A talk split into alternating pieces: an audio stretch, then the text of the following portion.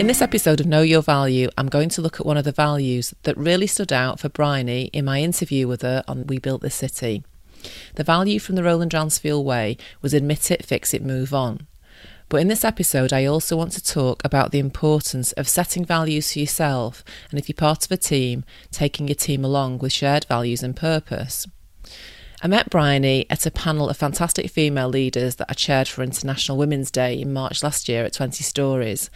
I hadn't met her before, and I also hadn't chaired a panel before, and we had a big crowd, wonderful women of all ages and backgrounds.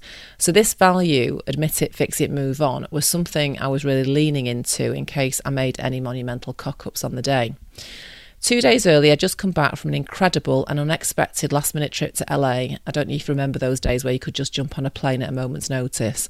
In the night before the event, I'd been scrolling through Bryony's Instagram when I suddenly nodded off, still suffering from jet lag.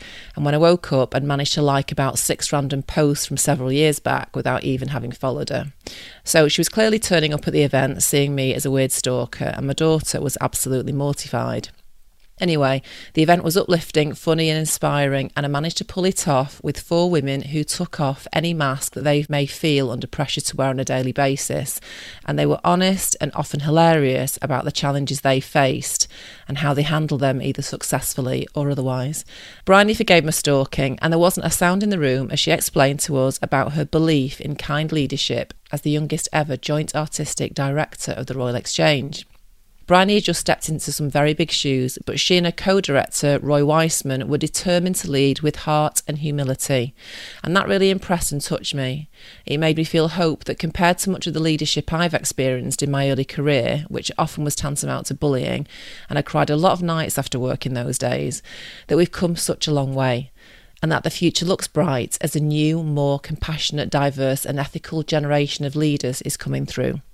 So we sat on the stools in 20 stories on the 8th of March, completely oblivious of the absolute devastation of our lives, health, businesses, livelihoods, and mental health that was literally a couple of weeks away.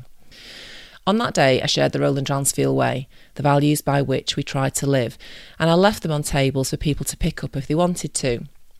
I spoke to Bryony a few times over lockdown and over the summer, and it was very clear to see the trauma that she and the team at the Royal Exchange were going through.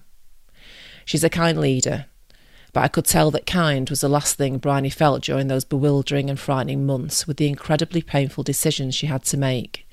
Decisions which affected the livelihoods of her team in order to preserve the existence of the Royal Exchange. Usually at the Royal Exchange, the team is handling complex programming and tight deadlines, and that means it's not always easy to really look at the values of the organisation in depth. Ironically, because of the pandemic and the huge shift that that brought, Bryony and Roy had the time to really talk about what was important to them as individuals, as a team, and as the Royal Exchange, which will be part of Manchester's cultural fabric for hundreds of years to come. And that's partly because of the tough decisions they had to make over the past 12 months and a responsibility that neither she or Roy had any idea would be theirs when they took over the roles. I was really touched to find out that they'd been influenced by Roland Dransfield's own values and had actually used them to inspire their own. Bryony talks about the ability to apologise, and we don't live in a world which finds that very easy. She and Roy are trying to lead by example. She believes if you get stuff wrong, and you will get stuff wrong, you're a human being. If we recognise and accept it and learn from it, that's all we can do.